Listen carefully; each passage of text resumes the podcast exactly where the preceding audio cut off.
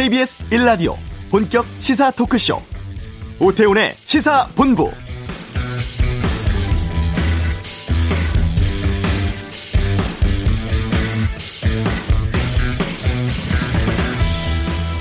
오늘은 일본군 위안부 피해자 기림의 날입니다. 8월 14일은 지난 91년이죠. 일본군 위안부 피해자 고 김학순 할머니가 피해 사실을 처음으로 공개 증언한 날인데요. 오늘 오전엔 충남 천안에 있는 국립 망향의 동산에서 기념식이 열리기도 했습니다. 올해는 위안부 관련 시민단체 활동이 또 많은 논란을 낳기도 했습니다. 오늘 기념식에서 문재인 대통령이 문제 해결의 가장 중요한 원칙은 피해자 중심주의라면서 위안부 운동의 개방성과 투명성을 갖춰서 다양한 시민들이 함께 참여할 수 있도록 하겠다고 밝혔습니다. 올해 벌어진 많은 논란들 그동안의 활동을 돌아보는 계기가 되고 동시에 피해자 중심으로 문제를 해결해가는 새로운 시작이 되길 바랍니다. 오태훈의 시사본부 이번 한 주 오태훈 앵커의 휴가로 시사본부 진행을 맡고 있는 저는 아나운서 이상호입니다. 어제 미래통합당이 새로운 정강정책을 발표했습니다. 아, 잠시 뒤에 김병민 정강정책 개정특별위원회 위원장 모시고 자세한 얘기 들어보고요. 관전 포인트에서는 토론토에서 활약하고 있는 류현진 선수 소식 등 이번 주 스포츠 소식 정리해 보겠습니다. 2부 워치독에서는 부동산을 둘러싼 언론 보도 분석해 보겠습니다. 내일이 광복 75주년을 맞는 날이죠. 시사본부 초대석에서 조광 국사편찬위원회 위원장 만나봅니다. KBS 일라디오 오태훈의 시사본부 지금 시작합니다.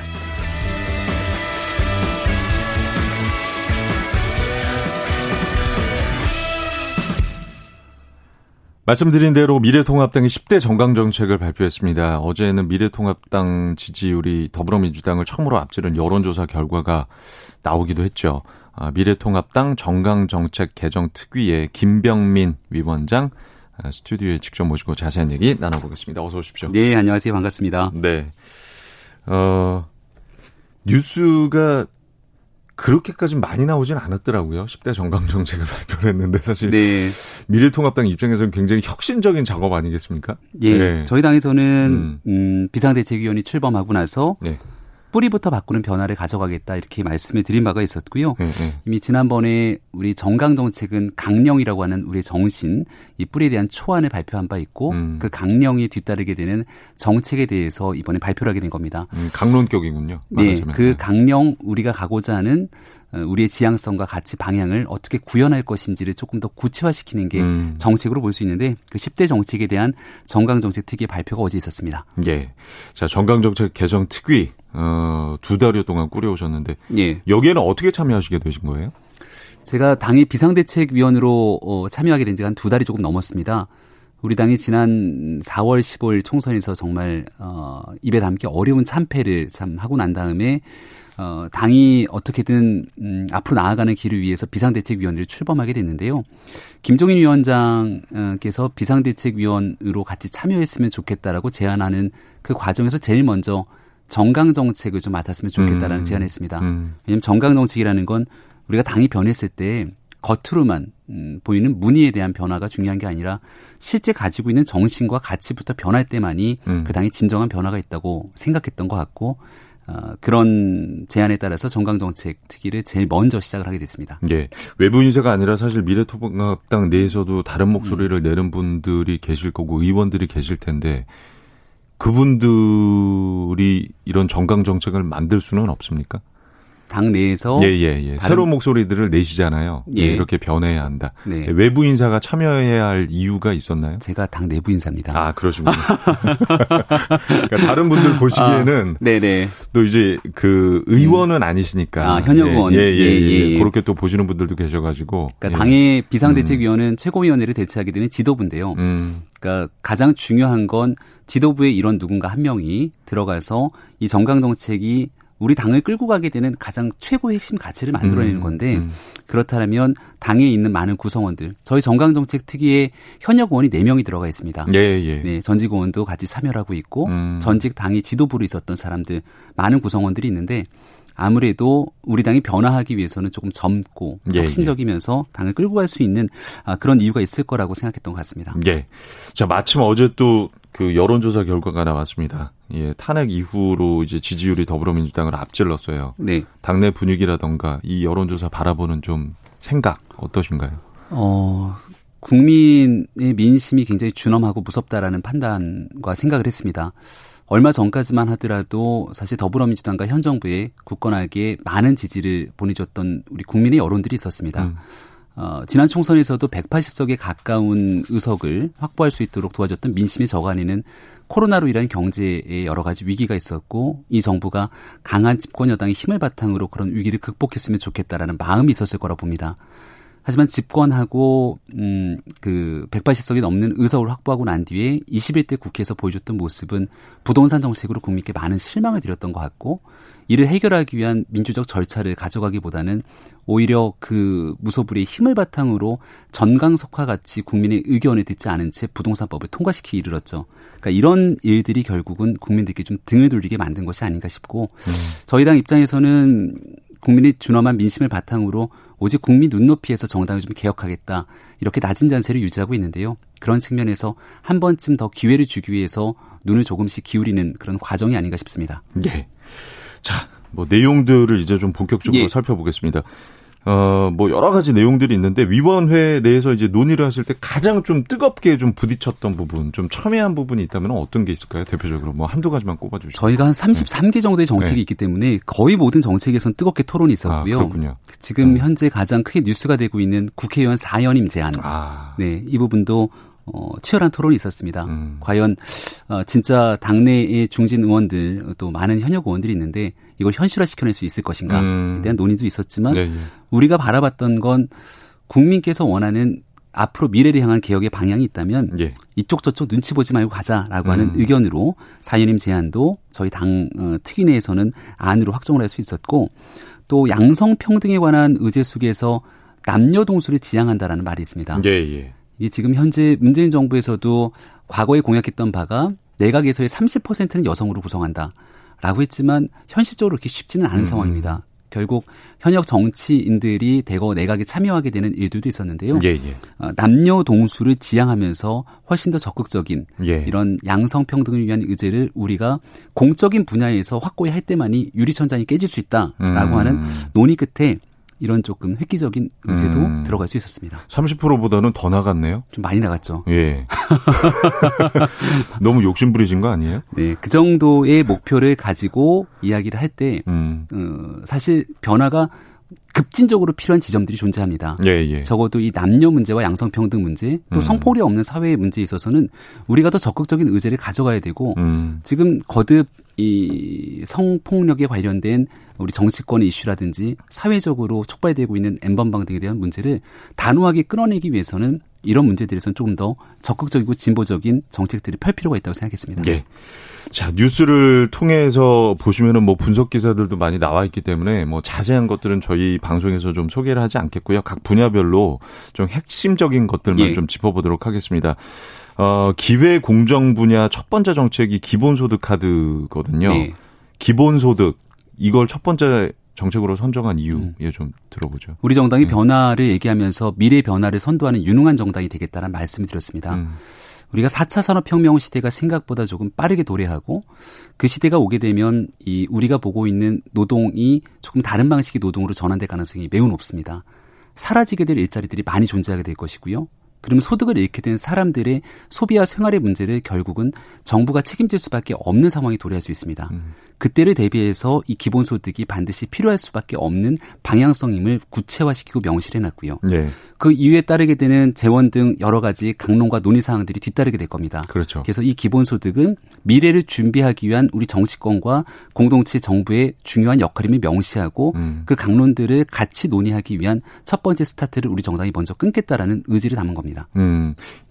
이미 나왔잖아요. 기본소득이라는 개념은 예. 예. 다른 정당들에서 주장을 했었고 주장도 했었지만 예. 여전히 집권 여당이 더불어민주당 내에서도 음. 이걸 우리 정당이 적극적인 의제로 가져가자라는 목소리를 못 음. 내고 있습니다. 예, 그러다 예. 보니 차기 대권 주자로 불리는 이재명 지사도 통합당의 이런 정책을 환영한다. 음. 우리도 적극적으로 기본소득 예, 문제를 끌고 가야 된다는 얘기가 나오는 음. 거죠. 그러니까 필요성에 대해서는 공감을 했지만 이제 처음으로 이제 정강 정책으로 만들어서 세팅을 한 곳은 미래통합당이 그렇죠. 처음이다. 개별 의원들은 얼마든지 발언할 어. 수 있습니다만 정강 정책이라는 거는 이 당이 예, 예. 가고자 하는 전체 지향적 의미이기 때문에 예, 예. 여기에 첫 번째 정책이 없다는 건 큰 의미가 있다고 봅니다. 음, 다른 정당에서 혹은 다른 네. 정치인들이 주장했던 기본소득과 개념이 다릅니까? 차별화가 있습니까? 기본소득을 바라보는 관념과 개념의 차이는 각자가 주장하는 거에 따라서 강론이 굉장히 다를 예, 겁니다.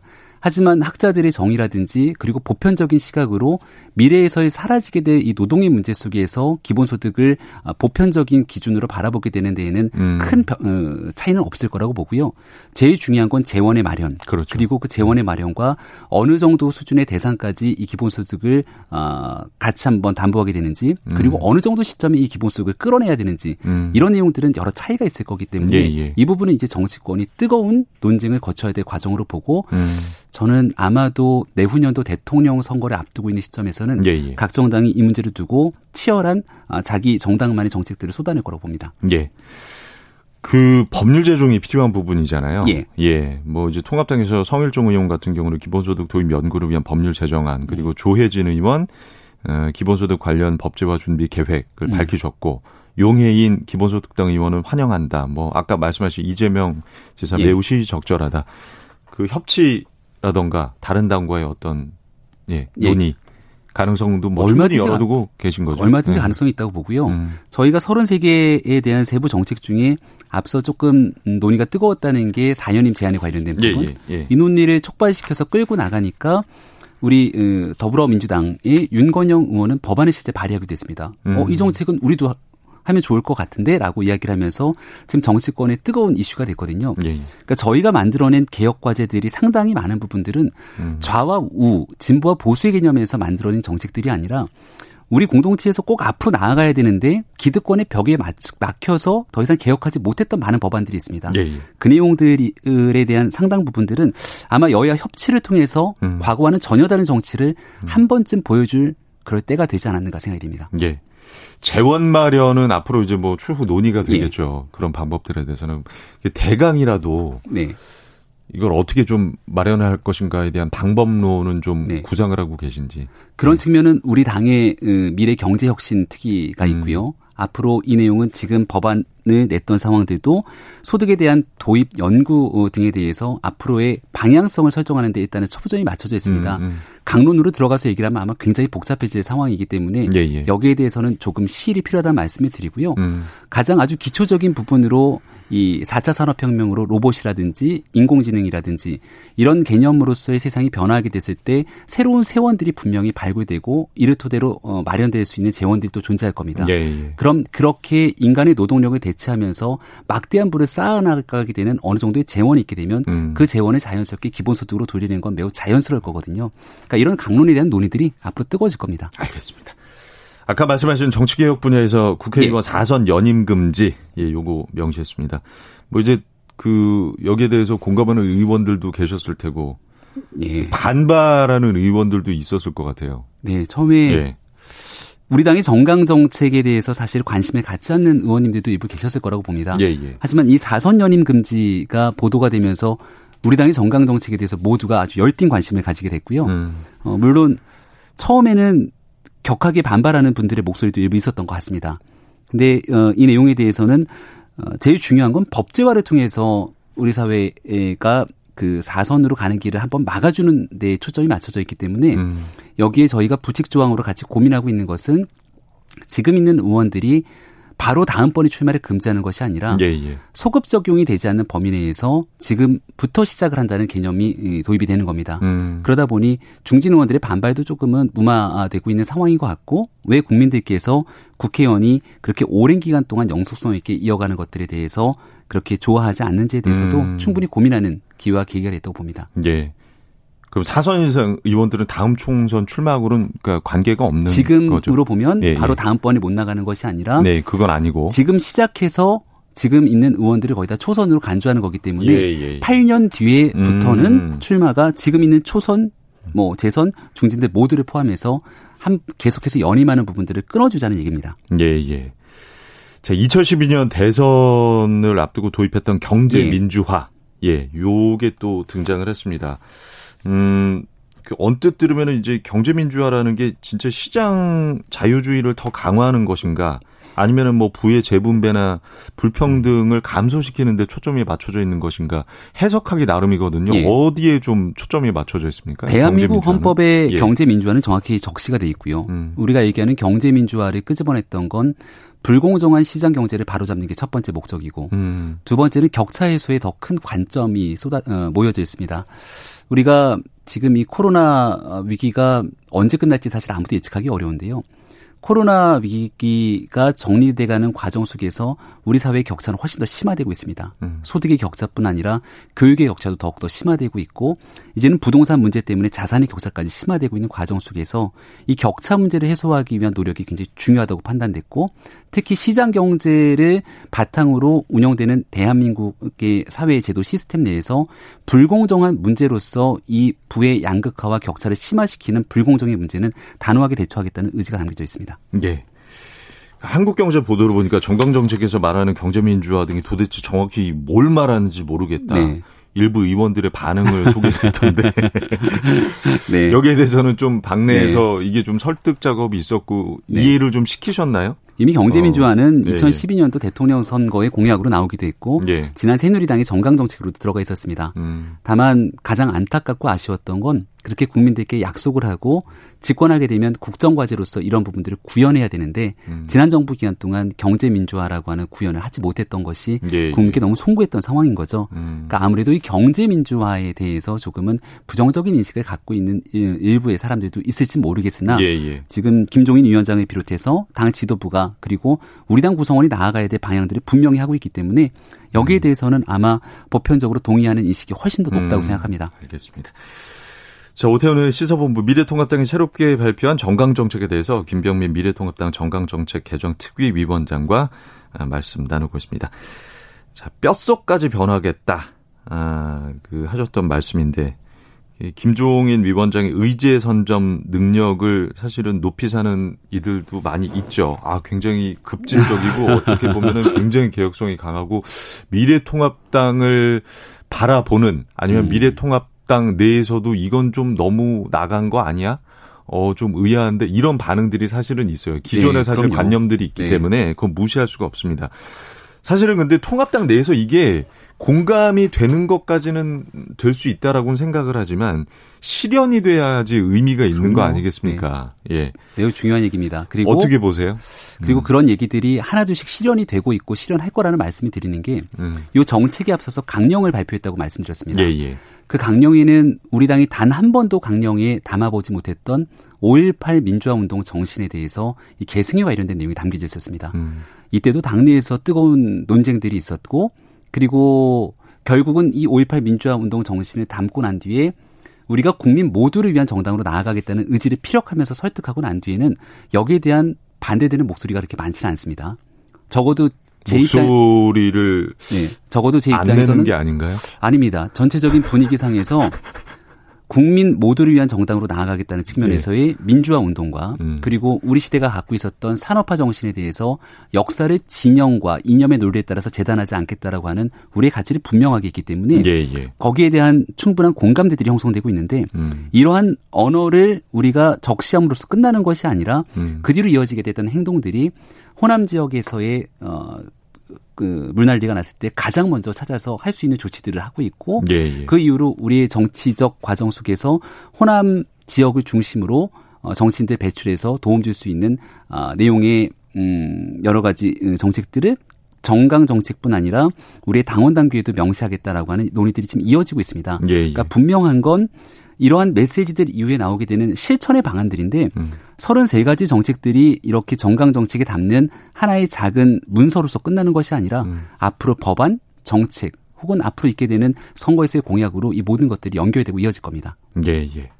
그러니까 뭐 제가 뭐 이렇게 혁신하겠다는데 재를 뿌리는 게 아니라 아, 네. 사실은 이제 정치인들 같은 경우는 뭐 특히 이제 보수 쪽 의원 분들 같은 경우는 이게 관성이나 이런 것들이 굉장히 심하지 않습니까? 본인의 뭐 이념이라던가 가치관 이런 것들을 사실 지금 발표하신 이런 내용들을 보면 좌우를 떠나 다라고는 하지만 보통 사람들 입장에서는 굉장히 네. 급진적인 네. 이슈들이거든요. 네. 이것들이 내 머릿속으로는 들어와 있는데 음. 실제로 이걸 실천에 안 따르면 아 그렇죠. 네. 그런 부분들에 있어서 이거 네. 아 이거 보십시오. 김정일 위원장한테 나중에 아 이거 보십시오. 그 되지도 않을 것들을 이게 정강 정책을 만들어서 네. 이런 식으로 할 수가 있는 겁니까? 할 수 있는 것부터 합시다. 이런 목소리가 나올 수 있을 것 같다라는 생각이 들어서 참고로 고정관념에 네. 사로잡혀 있는 건 네. 보수만의 문제가 아니라 보수 진보 할 것 없이 음. 자기들이 그동안 믿고 어, 걸어왔던 길에 대한 확고한 신념의 틀에서 벗어나기가 쉽지 않다는 말씀도 조금 드리고요. 예. 음, 그럼에도 지금 앞서서도 말씀드렸던 것처럼 우리 정당의 정책과 강령의 변화라는 거는 오직 딱 한 가지 관점에서 만들었습니다. 좌와 우, 진보와 보수를 넘어서 국민의 관점, 그리고 국민 이 행복하기 위한 국가 공동체의 미래를 위해서 가야 되는 관점을 담아낸 내용인데 음. 여기 이제 중요한 건 우리 국민들 보시기에 야, 이 정당이 이렇게 가는 부분들이 맞지라고 호응해 주시는 그 다음에 여론이라고 보는데요. 예, 예. 적어도 지금까지의 국민들께서 바라보시는 여론이 어 우리 당이 변화의 방향에 대해서 긍정적인 평가를 내리고 있다. 저는 이렇게 생각을 하고요. 음. 그런 측면에서 당연히 처음에는 이게 뭐야라고 했던 분들이 서서히 국민적 여론을 살펴보고 어, 우리 당이 변하고 있네. 라고 자연스럽게 따라가는 부분들이 어, 저는 이어질 거라고 생각합니다. 네, 이응 비읍 이응님이 통합당의 건강한 변화 환영하고 응원합니다. 얼마나 진정성이 있을지 앞으로 행보 지켜보겠다고 하셨고 0047님 어, 미래통합당이 과거도 비상대책위 구성하고 여러 발표했습니다. 과거에는 변화를 믿었는데 이제 믿기 어렵습니다. 행동으로 보여주십시오. 네. 그리고 써니님 정강정책 개혁 특위의 주장이 미래통합당 내에서 공감 얻을 수 있을까요? 주호영 원내대표도 번번이 의원들과 이견이 있곤 했는데 아무튼 뭐 그거는 이제 말씀드린 대로 좌우를 떠나서 어. 어느 정도 공감대가 형성되고 있다라고 지금 말씀을 하시니까. 네, 그리고 한 가지 네. 더. 네네네. 우리가 지금 21대 국회가 시작됐는데요. 음. 과거랑 좀 많이 변하고 있습니다. 예, 예. 우리 당내 현역 의원들의 구성원 중에 거의 과반이 넘는 상태가 초선 의원들로 구성이 많이 변했죠. 예. 엄청나게 변, 했기 때문에 예. 이런 당의 변화 방향에 대해서 가장 뒤에 전폭적으로 또 밀어주고 음. 있는 초선 의원들도 있는 상황이기 때문에 예. 아마 과거의 잣대로 우리 당을 재단하기보다는 음. 앞으로 나아가는 변화의 방향에 행동을 꼭 좀 봐주셨으면 예. 좋겠다는 말씀드립니다. 추인 과정도 거치죠? 네, 예, 추인 과정은 음. 어, 비상대책위원회의 의결, 그 다음에 네. 상임정국이 전국이 의결을 예. 거치는데 9월 초가 되면 최종적인 마무리가 됩니다. 예. 당명 개정 작업은 지금 어떻게 진행되고 있습니까? 지금 저희 당의 홈페이지에 들어가시면 음. 전 국민 당명 공모를 하고 아, 있거든요. 아, 한 열흘 정도 안에 공모가 끝나면 8월 말에는 새로운 당명으로 예. 국민 여러분들께 찾아뵐 수 있을 겁니다. 예. 자, 끝으로 짧게 예. 예, 요거는 좀 여쭤봐야 될 것 같아서 총선 백서도 공개하셨잖아요. 예. 예. 그 탄핵에 대한 입장 정리가 필요하다는 취지의 언급도 있었는데 박근혜 전 대통령 사면에 대한 얘기가 나오고 있습니다. 음. 예. 근데 일부에서는 그걸 위한 사전 정지 작업이 아니냐 이런 또 의구심도 아, 있어요. 어, 얼마 전에 음. 김종인 위원장도 얘기를 했고 우리 당 지도부에서도 분명하게 선을 그었습니다. 음. 전직 대통령에 대한 사면 문제 언급하지 않겠다라고 얘기를 했고요. 또두 전직 대통령이 사실 구속이 됐던 어, 초유의 사태가 대한민국에서 일어났기 때문에 분명한 과거에 대한 진지한 반성과 사과 어, 하고 넘어갈 수 있는 그런 기준이 있겠다는 말씀도 드렸고 음. 다만 당내 일부 의원들께서 말씀하셨 얘기가 나오고 있는 사면 등에 대한 얘기는 과거의 정치적인 어, 인연에 맺었던 인간적인 정에 의한 이런 발언에 대해서는 어느 정도 조금은 이해할 측면들이 있지 않는가 생각합니다. 알겠습니다. 자, 오늘 말씀은 여기까지 듣겠습니다. 미래통합당 정강정책 개정특위 김병민 위원장이었습니다. 고맙습니다. 네, 고맙습니다. 네. 잠시 이 시각 교통정보 알아보고요. 이어서 헤드라인 뉴스까지 듣고 오겠습니다. 교통정보센터 김한나 리포터. 네, 한강 수위 상승으로 폐쇄되었던 한강 시민공원이 오늘 오전 10시를 기해 개방되었고요. 여의도 일부와 반포 한강공원은 복구 작업으로 아직 통제 중입니다. 또 서울 시내는 오늘 집회 소식이 있는데요. 오후 3시부터 여의대로 여의도 공원에서 집회가 있을 예정입니다. 현재는 준비 관계로 여의대로 마포대교에서 서울교 방면 여의도 공원 10, 11문 앞 하위 3개 차로가 부분 통제되고 있으니까요. 참고 운행하시기 바랍니다. 이어서 고속도로 정보입니다. 있습니다. 사고 소식인데요. 중부 내륙고속도로 하남 쪽은 대소분기점 부근에서 대형 화물차 관련 사고를 처리하고 있습니다. 4km 여파받고 있고요. 이후로 일죽 부근에서도 승용차 단독 사고가 발생해서 역시 4km 여파받고 있습니다. 부산 외곽고속도로 기장 쪽은 철마 1터널 1차로에서 사고가 났습니다. 현재는 처리했지만 노포분기점부터 금청나들목 7km 사이에서 여파받고 있습니다. KBS 교통정보센터였습니다. 헤드라인 뉴스입니다. 국내 코로나19 신규 확진자가 어제 103명 확인됐습니다. 교회와 학교, 패스트푸드점, 상가 등 다양한 장소에서 확진자가 동시다발적으로 발생하면서 국내 발생이 85명으로 크게 늘었습니다. 정부가 수도권 지역의 사회적 거리두기 2단계 상향 조정에 대한 검토에 착수했습니다. 거리두기 2단계에서는 여러 사람이 모이는 행사가 제한되고 실내에선 50인 이상, 실외에선 100인 이상이 대면에서 모이는 행사가 금지됩니다.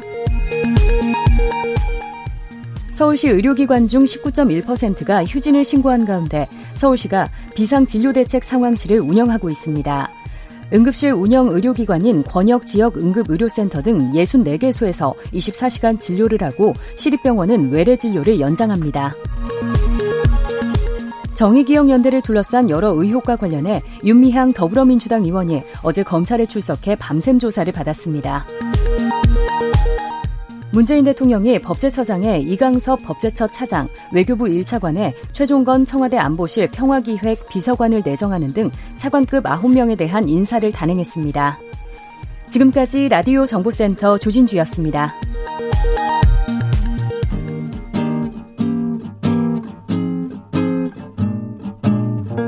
KBS 1라디오 오태훈의 시사본부 여러분의 참여로 더욱 풍성해집니다. 방송에 참여하고 싶으신 분은 문자 9730번으로 의견 보내주세요. 짧은 문자는 50원, 긴 문자는 100원의 정보 이용료가 붙습니다. 애플리케이션 콩과 마이케이는 무료고요. 시사본부는 팟캐스트와 콩, KBS 홈페이지를 통해 언제나 다시 들으실 수 있습니다. 많은 참여 부탁드려요.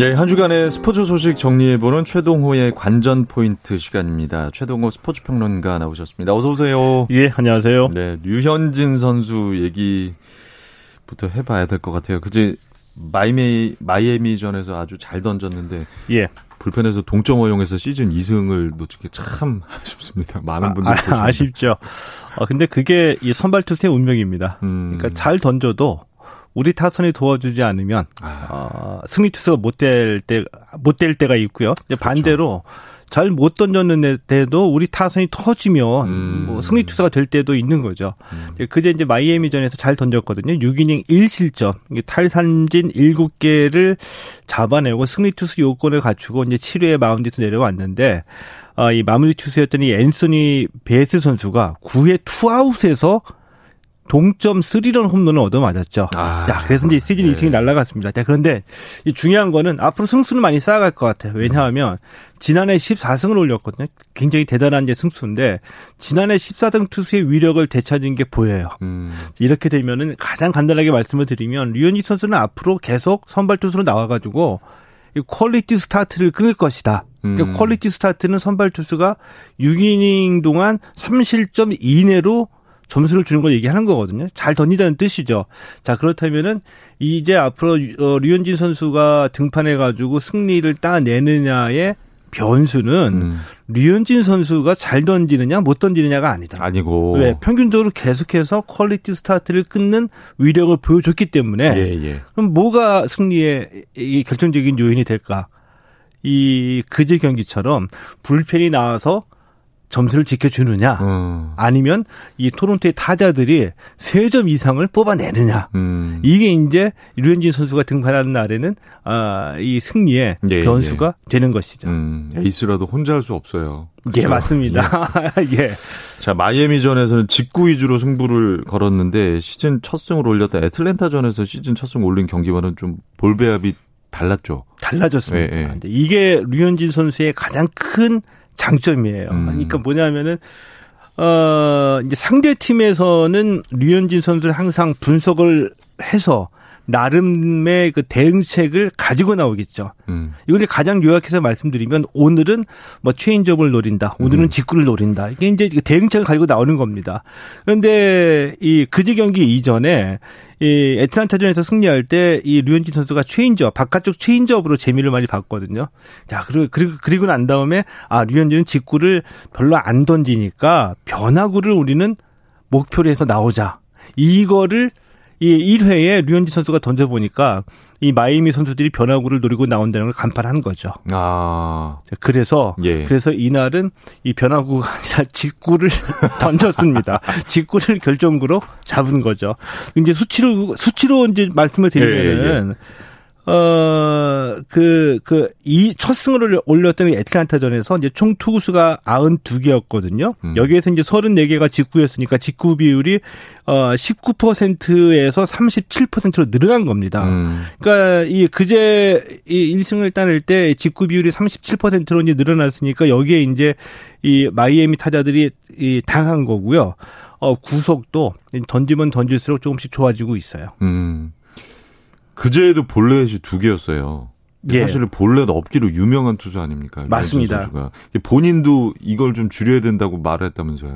이게 이제 한 2% 어. 정도 이제 아까는 이제 부족하다는 네. 얘기죠. 예. 최고 컨디션에서 2% 2% 정도 이제 부족하다는 얘기인데 어 볼넷이 적다는 게 지난해 메이저리그 전체에서 류현진 선수가 볼넷이 가장 적은 투수였습니다. 음. 경기당 1.2개 정도 내줬거든요. 그러니까 경기당 거의 하나 정도 이제 볼넷이 나온다는 얘기인데 근데 지금 올해 4경기에서 벌써 볼넷이 9개나 됩니다. 와. 이제 많아진 거죠. 올해는 경기당 평균 4.05개로 볼넷이 늘어났어요. 음. 어, 이제 볼넷이 많아졌는데, 볼넷이 많아졌다는 거는 조금 이제 도망가는 피칭일 수도 있는데, 류현진 선수 지금 투구는 도망가는 건 아니고요. 한 약간의 그 스트라이크 존을 벗어나는 이, 이, 그 0점 조준이 조금씩 빗나가는 공이 있다는 얘기거든요. 음, 이걸 좀 음. 줄이는 게 이제 앞으로 남은 경기에서 최대의 관건이 됩니다. 예, 예. 자, 국내 프로야구에서는 바람의 손자 이정후 선수가 주목을 받고 있는데 이정후 선수가 홈런 타자로 변신했다고요? 예, 맞습니다. 음, 음. 이 얘기를 왜, 왜 하냐 하면은요. 야구 좀 보신 분들한테 제가 만약에 4번 타자 이정후 이렇게 음. 얘기하면 좀 어색해 하세요. 그건 왜요? 어. 이정훈 선수는 아주 잘 치는 선수거든요. 음. 2017년에 데뷔했고요. 데뷔 이후에 지금까지 계속 3할 타율을 유지할 정도로 잘 치는 선수인데 이정훈 선수는 파워보다는 정확성이에요. 음. 그러니까 홈런이 많은 선수가 아니라 아. 안타를 많이 치는 선수죠.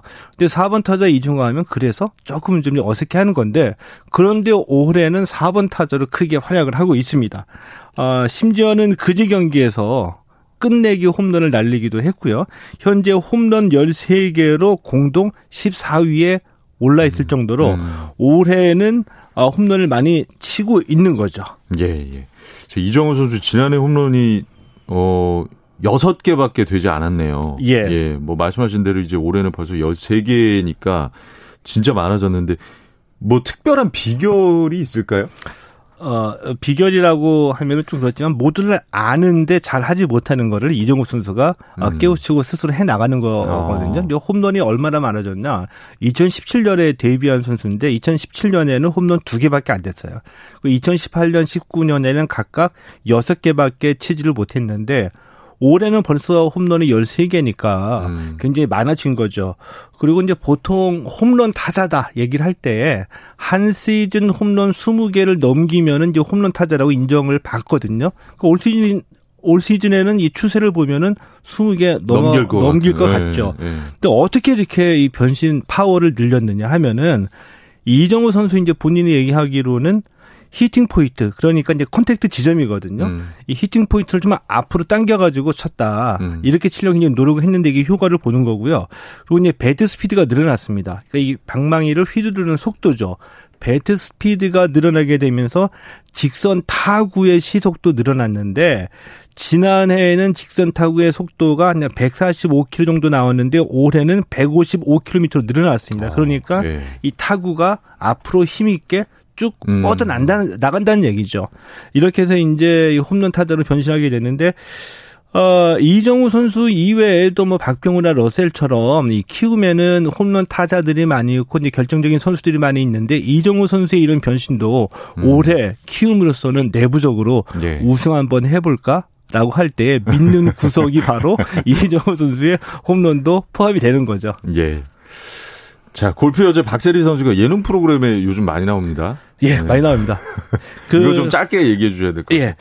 어, 스포츠 스타들은 예능 프로그램에서 정말 성공을 거두고 있거든요. 그래서 음. 이제 박세리 선수도 예능 스타로 뜨고 있는데 이 스포츠 선수 출신의 예능 스타를 바라보는 시선이 체육계 안에서는 두 개예요. 음. 하나는 화려한 변신, 음. 성공한 제2의 삶. 또 음. 반면에 아, 망가졌다. 아. 이 망가졌다는 뜻은 이 스포츠스타는 국민의 영웅인데 근데. 품격을 좀 지켜줘야지 음, 음. 이런 시선이거든요. 근데 음. 지금 추세를 꺾을 수가 없어요. 그렇죠. 젊은 스포츠 선수들은 전부 다 어, 예능에서 뜨고 싶어 합니다.